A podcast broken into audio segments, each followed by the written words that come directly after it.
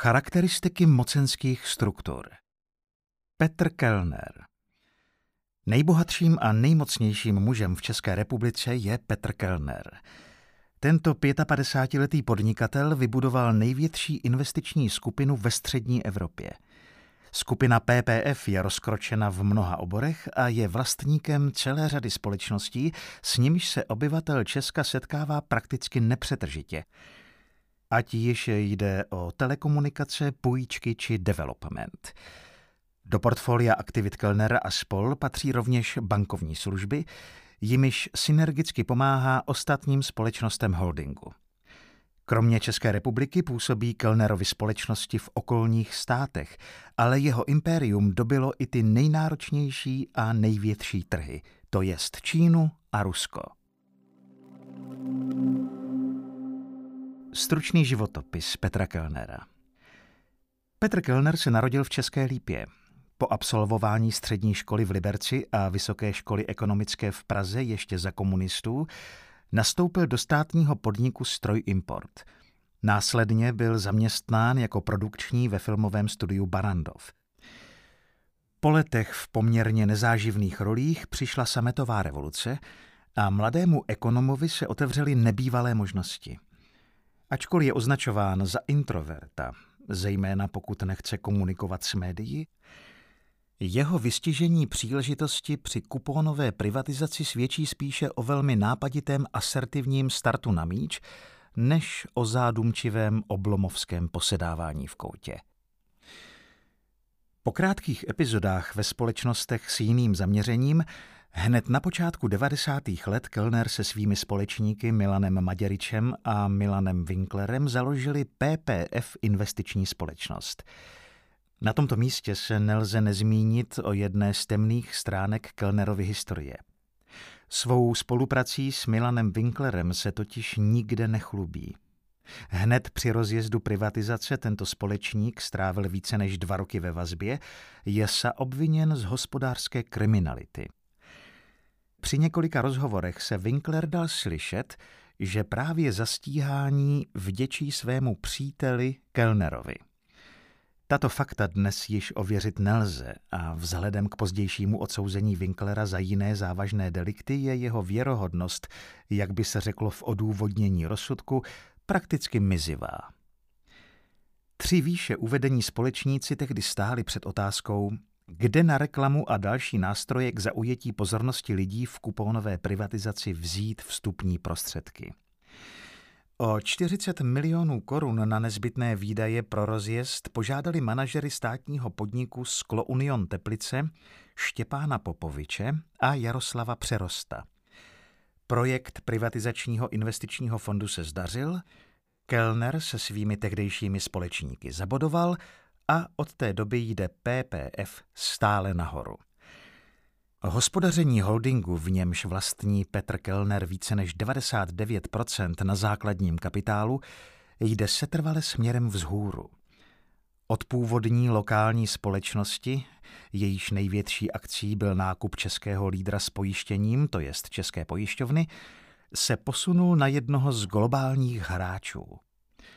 Dnes je obvyklý scénář standardní operace PPF takový, že zakoupí společnost v nějakých problémech, ty za cenu vlastního nebo cizího kapitálu vyřeší a následně společnost s tučným ziskem prodá.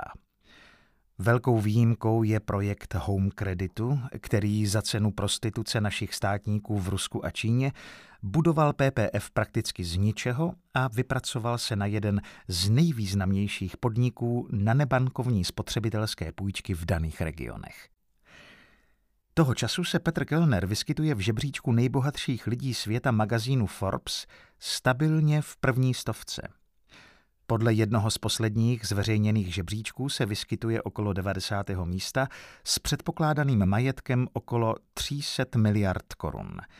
Je vlastníkem několika rezidencí, ať ve středních Čechách nebo na Barbadosu. Ačkoliv je Kellner na poměry miliardářů ze střední Evropy relativně skromný člověk, i v jeho chování lze dohledat některé zbohatlické móresy – Bohužel nelze tuto příhodu dokumentárně doložit, ale vyprávěl mi jeden člověk z miliardářova služebnictva, že byl nucen v potoce tekoucím přes Kellnerovi pozemky odrbávat vodní řasy s tím, že mu vedoucí takovou činnost přikázal, neboť pan Kellner má rád čisté kameny. Podle vyprávění dámy, která se dlouhodobě vyskytuje v nejvyšší ekonomicko-společenské třídě, existuje klub několika desítek biznismenů ze starého světa. Do toho ovšem nikdo východoevropana Kellnera nebere. Z tohoto důvodu, aniž bych chtěl podceňovat podnikatelovu otcovskou lásku, potřebuje Kellner ukazovat své bohatství v prestižních bojích s ostatními světovými boháči. Kvůli tomu také zakoupil před půl rokem pro svou dceru Anu, českou reprezentantku v parkuru, desetiletou klisnu Catch Me If You Can, a to v přepočtu za čtvrt miliardy korun. Při té příležitosti přeplatil i jednoho z nejbohatších mužů světa, Billa Gatese. Kůň ovšem Aně, jednomu ze čtyř Kellnerových dětí, mnoho štěstí nepřinesl. Při nešťastném pádu si zlomila stehenní kost a vyřadila ji na jednu sezónu ze závodění. Naproti tomu v osobním životě vsadila Anna na podstatně lepšího koně, neboť podle dostupných informací žije s oligarchickým kolegou Petra Kellnera Danielem Křetínským. PPF Investiční společnost PPF je spoluvlastněná Petrem Kellnerem, necelých 99%, Ladislavem Bartoníčkem, cirka půl procenta, a Jean-Pascalem Diviesartem, cirka půl procenta. Sídlo holdingové společnosti je v současné době v Amsterdamu v Nizozemí. Jak už bylo v předešlé kapitolce uvedeno, společnost zpráva prvního privatizačního fondu byla založena v roce 1991 pro účely účasti v první vlně kupónové privatizace. Uvědomíme-li si, že konkurencí pro vklady bodů do investičních fondů byly pro Kellnera koženého harvardské fondy a fondy velkých státních bank, byl výsledek z první vlny, kde se PPF v počtu důvěřivců, kteří mu svěřili své body z kupónové knížky, umístil na jedenáctém místě, vynikajícím výsledkem. Výsledek druhé vlny o dva roky později byl ještě výrazně lepší. Za cenu úvěru ve výši 40 milionů korun na reklamní kampaň rázem Kellner ovládal miliardové investice vkladatelů a stal se ve svých 28 letech člověkem, se kterým bylo potřeba počítat. Období okolo roku 1995 bylo obdobím stabilizace společnosti. V tu dobu PPF vlastnil mnoho menších podílů v privatizovaných společnostech. Podle uváděného odhadu šlo o podíl ve dvoustech společnostech v hodnotě okolo 5 miliard korun. Proto, aby bylo možné pomýšlet na zajímavé investice do velkých společností, bylo nutné řadu marginálních podílů v menších společnostech prodat a číhat na velký úlovek. Tím, jak se o několik měsíců později ukázalo, byla státem spoluvlastněná Česká pojišťovna. Česká pojišťovna Ovládnutí České pojišťovny započalo v roce 1996, kdy PPF pořídil 20% balík akcií této společnosti od Interbanky a České spořitelny, kterým byla při privatizaci na počátku 90. let stejně jako dalším bankám přidělena. Postupně Kellnerovci nakupovali další akcie. K zajímavé dohodě došlo při rozsáhlých problémech v roce 1996. Stát tehdy reprezentoval, kromě Romana Češky, šéfa Fondu národního majetku, také Josef Tošovský, ale zejména Ivan Kočárník. Právě posledně jmenovaný se stal o několik měsíců později předsedou představenstva České pojišťovny, a to poté, co opustil křeslo ministra financí. V době opoziční smlouvy tak zbýval pouze státní podíl, který PPF nevlastnila – i ten se jí ovšem rovněž podařilo získat. V roce 2008 následoval další důležitý krok, když vznikl pojišťovací holding s italskou Generali, do kterého vložila PPF svá aktiva v pojišťovnictví, včetně České pojišťovny. Účast v mamutím podniku se dovršila, když PPF prodala 49% akcií, které měla ve společném pojišťovacím gigantu. Spolu s dividendami inkasovala PPF za prodej svého podílu přes 73 miliard korun. Vedle České pojišťovny přešla do rukou bývalého společníka rovněž další významná česká pojišťovna Generali. Kellner si tak uvolnil peníze na další transakce. Nova Televize Nova se po vystrnadění zahraničních investorů v roce 1999 ocitla následně ve velmi složité situaci. Největším problémem byly spory s původními americkými vlastníky. Miliardář Ronald Lauder se kvůli tomu, jak s ním železný vyběhl a Česká republika tomu nečinně přihlížela, dožadoval mnoha miliardového odškodného. A to byl právě moment pro Kellnera. V tuto chvíli do společností vlastnících Novu vstoupil. Lodrově žalobě zabránil tím, že za 1,45 miliardy koupil Lodrovu firmu. V tu dobu se podařilo zbavit i kontroverzí protchnutého železného a začal proces finanční a personální stabilizace. Z vlastnické struktury Novy v tomto období 2003 také odešly dva ze tří zbývajících dosavadních spoluvlastníků Vladimír Komár a Jan Gerner. Jiří Šmejc, nejdůležitější z podnikatelů, kteří čtyři roky předtím sehnali pro novu miliardový úvěr a pomohli tehdy Vladimíru Železnému zlikvidovat zahraniční partnery, si jako jediný podíl ve společnosti ponechal. Vítězství Kellner, ale i Šmejc dosáhli za necelé dva roky. Po zásadní restrukturalizaci televizní stanice byla v roce 2004 TV Nova prodána koncernu CME. Touto transakcí získal PPF 3,5 milionu akcií CME a stal se druhým největším akcionářem CME s 11% podílem na základním jmění. Až po mnohem delší době se Kellner zbavil i tohoto podílu v CME. Od té doby se několikrát spekulovalo o jeho návratu, ale do současnosti jsou to jen spekulace. Po zvládnutých finančních transakcích Jiří Šmejc přišel i do vrcholového vedení PPF a stal se i jejím akcionářem. Šmejcův podíl v PPF v roce 2005 činil 5%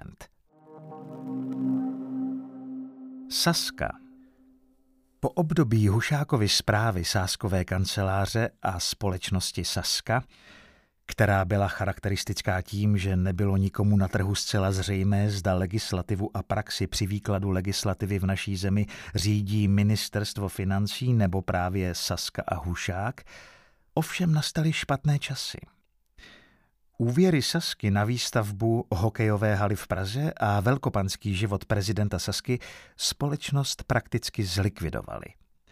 V tu dobu byly v oběhu miliardové dluhopisy, ale i další pohledávky. Při následném sledu událostí se ve hře o Sasku objevili snad všichni významnější oligarchové a miliardáři.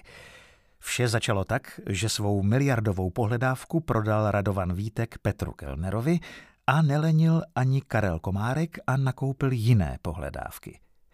Na jaře 2011 šla Saska do insolvence, která se táhla několik měsíců. Nabídky na odkup společnosti s mnohaletou historií se společně zúčastnili Kellner s Komárkem, dále Pavel Tykač, ale i synod Iva Valenty. Vítězem se dle očekávání stal Kellner, po boku dalšího oligarchy Karla Komárka a jeho společnosti KKCG.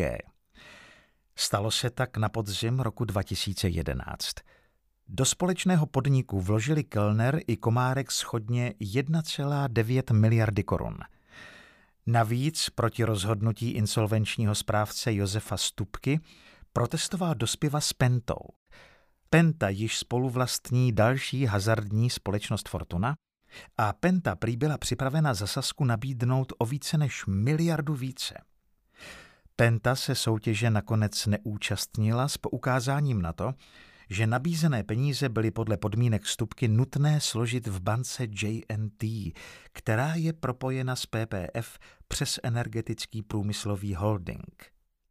Banka tak podle Penty mohla ještě před otevřením obálek odvodit, kolik jednotliví účastníci soutěže za Sasku nabízejí a vítězná nabídka tak mohla být přizpůsobena přes toto propojení. Spojeným úsilím obou oligarchů se Sasku podařilo zachránit. Po roce společného podniku, tedy na podzim roku 2012, se PPF rozhodl svůj poloviční podíl v Sasce prodat KKCG Karla Komárka. Částka podle lidí ze Sasky tehdy činila 5,3 miliardy. Během roku a půl trvajícího úsilí tak přišel Kellner k několika miliardám navíc.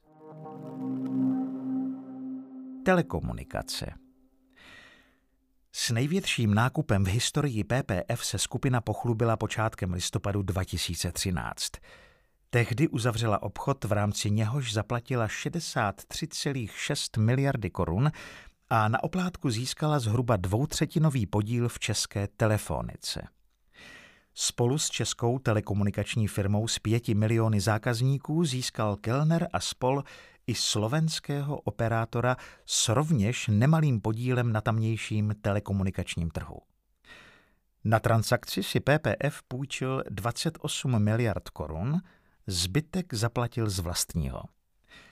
Prodávající, tedy španělská telekomunikační mateřská společnost, si v české společnosti ponechala necelý pětiprocentní podíl. Zbývajících necelých 30% připadalo na drobné akcionáře, od nichž postupně PPF počala akcie odkupovat. K dalšímu zásadnímu kroku došlo na konci dubna 2015 na válné hromadě firmy O2. Tehdy už PPF vlastnil o 20% ve společnosti více a v mezidobí inkasoval několik miliard z dosavadních dividend. Na valné hromadě manažeři PPF prosadili rozdělení společnosti na operátora poskytujícího služby a na novou společnost CETIN, která bude vlastnit pevné a mobilní sítě a datová centra. Zbývající menší akcionáři byli vesměs proti této transakci, což donutilo PPF, aby od nich odkoupil akcie nově vzniklé infrastrukturní společnosti. Na základě toho se pak stal PPF stoprocentním vlastníkem právě společnosti CETIN a dál posiloval i podíl na operátorovi O2, jehož jméno po nákupu od původního vlastníka může po dohodnutou dobu používat. Zatím posledním krokem k vybudování středoevropského telekomunikačního monstra byla transakce z března loňského roku 2018. Tehdy se PPF dohodla s norskou společností Telenor nakoupit telekomunikačních aktiv ve střední a východní Evropě, konkrétně v Maďarsku, Bulharsku, Černé hoře a Srbsku. Kromě nákupu těchto významných operátorů zakoupil PPF i některá technická vybavení, infrastrukturu a nemovitosti. Kromě toho bude, stejně jako u O2, moci používat i v tomto případě po nějaký čas značku Telenor. Za tamnější mobilní operátory Kellnerova skupina zaplatila v přepočtu zhruba 71 miliard korun. Kellner už tedy do telekomunikací nalil okolo 150 miliard. Stal se zásadním hráčem na trhu ve střední a jihovýchodní Evropě. Zároveň má velmi silné zázemí v bankách v některých z těchto zemí a v některých z těchto států rovněž operuje infrastruktura Home Credit. Nemohu ani na tomto místě nezmínit, že i oblast telekomunikací, tedy služby pro volající zákazníky i datové přenosy, jsou a budou velmi málo závislé na vývoji ekonomiky. Proto nelze předpokládat větší úpadek cvrkotu na sítích v době krize. Lze proto předpokládat, že po propojení operátorů s různou historií a infrastrukturou do jednoho systému s unifikovaným systémem fungování, rámci něhož se projeví synergický efekt a možná i zavedení jednotné značky a v neposlední řadě k posílení ziskovosti, dojde k velkému prodeji. Nelze podceňovat i nápad na spojení telekomunikační společnosti a poskytovatele nebankovních úvěrů, které si Home Credit vyzkoušel s místním operátorem ve Spojených státech amerických. Home Credit Home Credit International – jak zní celý název mezinárodní společnosti, která má pobočky v mnoha zemích Evropy, Ázie, ale i ve Spojených státech amerických, je jedna z největších společností tohoto druhu jak v České republice, tak v mezinárodním srovnání. V Česku tato společnost vystupuje pod názvem Home Credit AS. Více než 88% v Home Creditu vlastnila společnost PPF, Minoritním vlastníkem vlastní zhruba jednu devítinu měl Jiří Šmejc.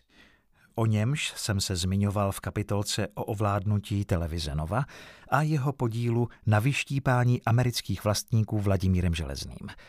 Jeho podíl byl vytvořen z původního podílu v samotném PPF a Šmejc ho vlastní prostřednictvím své investiční společnosti EMMA Omega.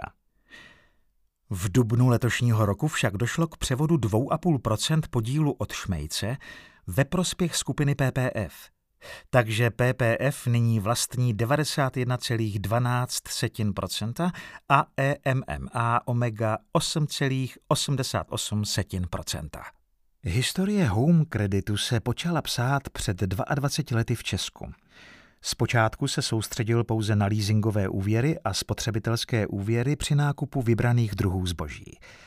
Teprve o několik let později se Home Credit pustil do hotovostních půjček. Jeho praktiky, tolerované v důsledku chabého legislativního rámce, o němž se zmiňuji v kapitolce o legislativě, stojí za finanční a sociální likvidací nemalé části obyvatel České republiky. Mám na mysli neférové fígle jako rozdíl mezi reklamou uváděnými sazbami a skutečnými sazbami úvěru, nepřehledné smluvní podmínky či enormní sankční poplatky a další sokizační kejkle v úvěrech z doby před účinností občanského zákoníku a dalších zákonů. Několika legislativními počiny se podařilo tuto praxi zmírnit, a to alespoň v České republice – ale za tu dobu Home Credit a podobné společnosti napáchaly nesmazatelné škody v solventnosti obrovské části populace. Když se proto tito lidé po exekuci a sociální likvidaci koukají do zpráv o koni zakoupeném pro Kellnerovu dceru, není se co divit jejich reakcím. Nicméně, abych se vrátil zpět k historii Home Creditu – jeho rozvoj po České republice zachvátil i Slovensko a řadu dalších východních států. Obrovský rozvoj home kreditu zažila i největší země na světě, Rusko. Domnívám se, že tomuto rozvoji vděčíme za kremlofilní orientaci obou posledních prezidentů. Václav Klaus byl kelnerem za kupónovou privatizaci, jež stála za vznikem Kellnerova bohatství, i kremelskou anální speleologii odměněn desítkami milionů pro svůj institut Václava Klauze od ceřiné společnosti PPF. Jaké finanční transfery přesně stály za kandidaturou Miloše Zemana, nevíme. Financování jeho volební kampaně bylo totiž v obou případech neprůhledné jako skla Kellnerovy limuzíny.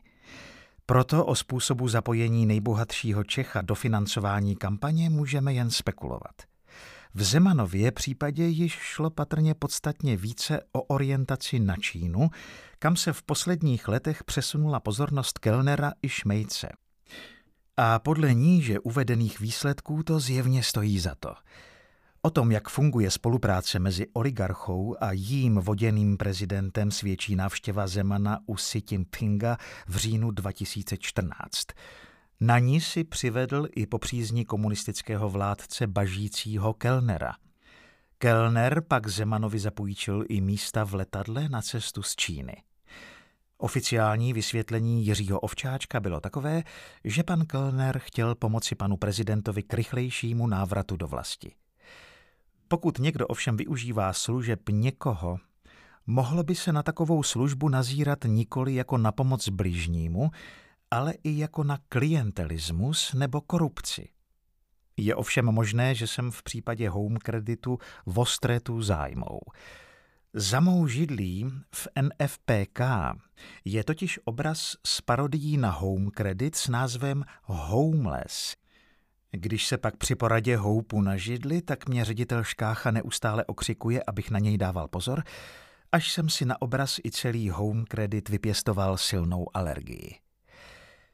Ať již vlivem Zemanovi a Klausovi politické prostituce nebo vlivem finanční geniality Jiřího Šmejce a zákulisní diplomacie Petra Kellnera, jsou výsledky mezinárodní skupiny Home Credit poměrně slušné.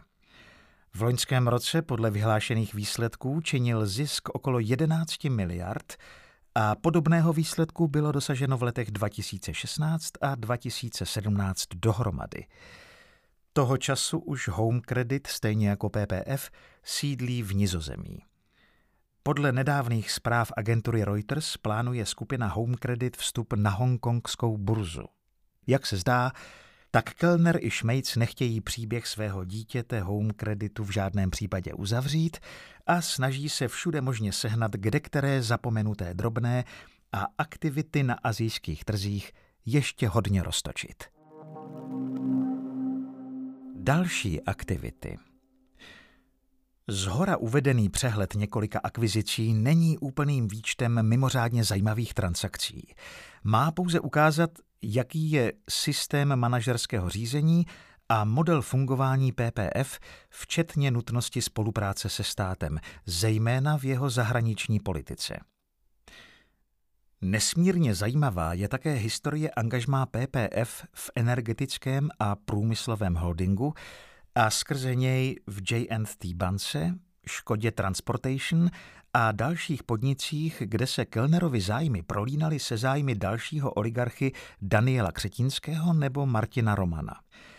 Pokud by tato kniha mohla mít o pár set stránek víc, rád bych se rozepsal o bankovních aktivitách v PPF bance, Airbank a nápadem na fúzi těchto bank s poskytovatelem nebankovních úvěrů, to jest Home Creditem. Kdo by chtěl znát šíři Kellnerových aktivit, neměl by zapomenout na projekty PPF Real Estate Holdingu. Dalším projektem skupiny PPF je společnost CheckToll. Jak sám PPF v oficiálních vyjádřeních hlásá, je součástí dlouhodobých strategických plánů skupiny v oblasti telekomunikační infrastruktury. Nedávno tato společnost zvítězila společně se slovenským provozovatelem elektronického mýta společností SkyToll AS ve výběrovém řízení Ministerstva dopravy na vybudování systému elektronického mítného a následné poskytování služeb souvisejících s jeho provozováním od roku 2020. Jak čtenář ví, výběrové řízení dodnes provázejí velké otazníky – zejména v zapojení či případné zainteresovanosti šéfa antimonopolního úřadu Rafaje. Tyto pochybnosti a podezření musí rozštípnout pochopitelně policie. Zajímavá je ovšem role právě Rafaje a prezidenta Zemana v souboji mezi Kellnerovou společností a společností Kapš. Po Faltinkově intervenci z hotelu Voroněž totiž rozhodl Rafaj skutečně v souladu s Faltínkovým přáním a pomohl Kapši. Následně však obrátil v Kellnerův prospěch. Za normálních okolností by v momentě, kdy se schází vedoucí představitel UOHS s jedním z lobbystů pro jednoho z uchazečů, by měl na minutu vystřelit ze svého místa. Jenomže realita je opačná. Rafaj si vesele sedí na svém místě a podporuje ho prezident, o jehož vztahu ke Kellnerovi netřeba spekulovat. Pokud bychom si zaspekulovali, není právě jednání prezidenta motivované přízní nejbohatšího muže této země právě tím důvodem, proč Rafaj tak rychle změnil názor ve prospěch uchazeče ze skupiny PPF.